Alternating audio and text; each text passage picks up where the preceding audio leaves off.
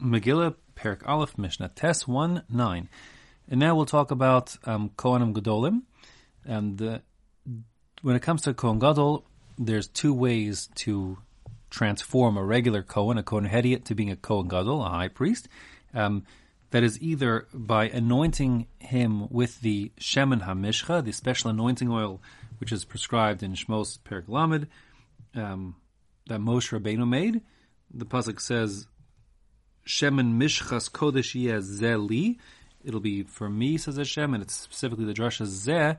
This one that Moshe Rabbeinu makes, that's the one that will be used, and therefore there was never a second batch of this anointing oil ever made. The same kind of ointment that was made by Moshe Rabbeinu once was used to anoint all the utensils of the utensils of the Mishkan, as well as all of the subsequent Kohanim Gedolim, all the way until um, King Yoshia, Yoshia, he he um, he hid the Shemen Mishcha, and our tradition is it will come back again, um, be refound and returned for and by Shlishi, but they didn't have it during the Second Temple period.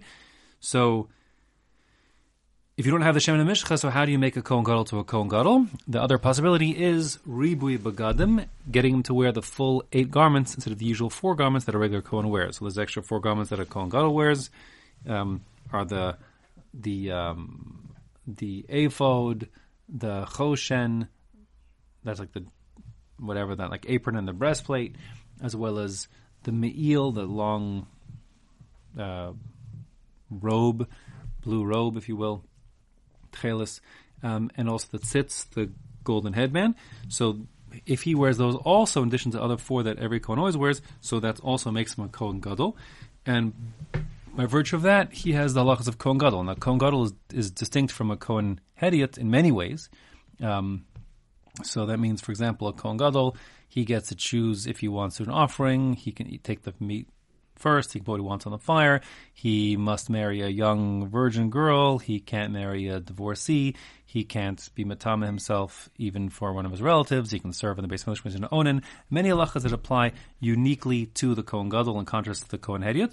And our point is the same rules apply to a Kohen Gadol that we just said, um, whether or not he was became a Kohen Gadol using the Shemen Mishcha or just by adding the extra four garments and wearing them. Um, the only difference is, says the Mishnah, Ein bin Kohen Meshuach b'shemen hamishcha. There's no difference between a Kohen who was anointed with the anointing oil, the Maruba Begadim, than a Kohen Gadol who became a Kohen Gadol by wearing the extra four garments. Ela par ha'ba al kol ha'mitzvahs. Except for the bull that comes for all the mitzvahs, that's the literal translation. Um, that's referring to a Kohen Gadol who this actually might sound very familiar to the par he'elem davar if you're familiar with that.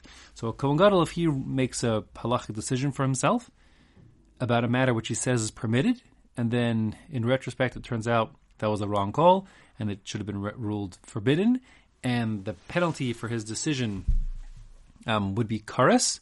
So then there's a special requirement that a Kohen Gadol who in such a scenario must bring a special bull, the bull that referred to as the par haba al kol hamitzvos, that bull that comes for whatever mitzvah he ruled wrongly leheter permitted himself to do, if you're talking about a, a karas penalty. So there, the pasuk says in Vayikra Perik Dalad pasuk Gimel, im hakohen hamashiach yechta, if the anointed Kohen, but see it specifies specifically an anointed Kohen, then the behikriv ala chata so asher chata par ben bakar, and then he'll bring this bull, um, the point is that it has to be Kohen Mashiach. So if he only became a Kohen Gadol by virtue of Ribu Begadim, extra four garments, then he wouldn't bring this particular bull offering. Now, the Mishnah has another point here about Kohanim Gedolim, and this point is talking about what happens if you have essentially two Kohanim Gedolim. How could that happen? You have Kohen Gadol A, who is the normal Kohen Gadol, um, but then if he becomes Tame and can't serve for whatever reason, then he will be sidelined and will bring in Kohen Gadol B, like who's like in the understudy, um, off the bench there to serve in his place until Kohen Gadol A can return to service after becoming Tahor. So once we get Kohen Gadol B to do, let's say he's going to do Yom Kippur this year because Kohen Gadol A became Tameh. So then now we have two Kohanim Gadolim, A and B. Um, but when A is able to return to service, he's reinstated, and B, the understudy, the fill-in, goes back to the bench. But even though he's sitting on the bench, he still has the halachic status of a Kohen Gadol, meaning all the rules that I just enumerated before apply particularly to you know uniquely to him as well, as opposed to like a Cohen. He can't marry uh, you know an almana, etc., etc., etc. But there are two differences. The two differences I didn't mention before um, is that a Kohen Gadol is, besides for the only person who's allowed to do the Avodah Beis Hamikdash, um, he must bring a special bull offering on behalf of himself and his family, which he pays for, as enumerated as you know, explained there in Maseches Yoma. So only one bull gets to be brought. So if you have to choose what's going to be, it's going to be from Kohen Gadol A, the original Kohen Gadol, even though you have now A and B to choose from in a subsequent year. But A is the one who's serving. He's referred to as the Kohen Mishamish, the reinstated Kohen, because he got Tahor again.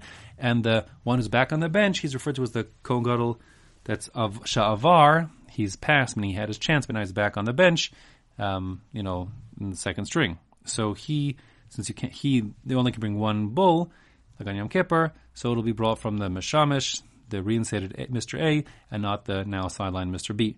Similarly, every single day, the Kohen Gadol must bring a special minchas chavitin. It's like twelve loaves of of uh, whatever I'll call baked. Uh, it's on a machvas, like on a pan, whatever these kind of pancakes, whatever they are. Um, he makes 10, 12 of them. He brings half of them with the tamishal shachar and half with the tamishal ben harbaim. Um, and it has to be every, every day. He has to pay for it, see if he doesn't bring it. Um, and of course, you only bring one of these chavitin per day, you know, half the morning, half in the evening. So you can't have two. So who's going to bring the chavitin? Who's going to pay for it? It'll be the current Kohen, the Kohen Hashamish, Kohen Mishamish, the you know Mr. A, and not the sidelined Kohen Sha'avar, Mr. B. That's what the Mishnah says. Ein bein Kohen Mishamish, the Kohen Sha'avar. There's no difference between the Kohen Mishamish and the Kohen, the current Kohen who's reinstated, and the Kohen Sha'avar, the one who's now who did fill in for a while but now is sidelined. Ela par Yom Kippurim. Other than it's the Kohen Mishamish, the current Kohen and reinstated Kohen Gadol, who will bring the bull on Yom Kippur on behalf of him and the family of Kohanim. Vasirsa Efa and the tenth of Efa, that's tenth of an Efa, that's a quantity of flour. 43.2 eggs is what it's equal to in terms of volume.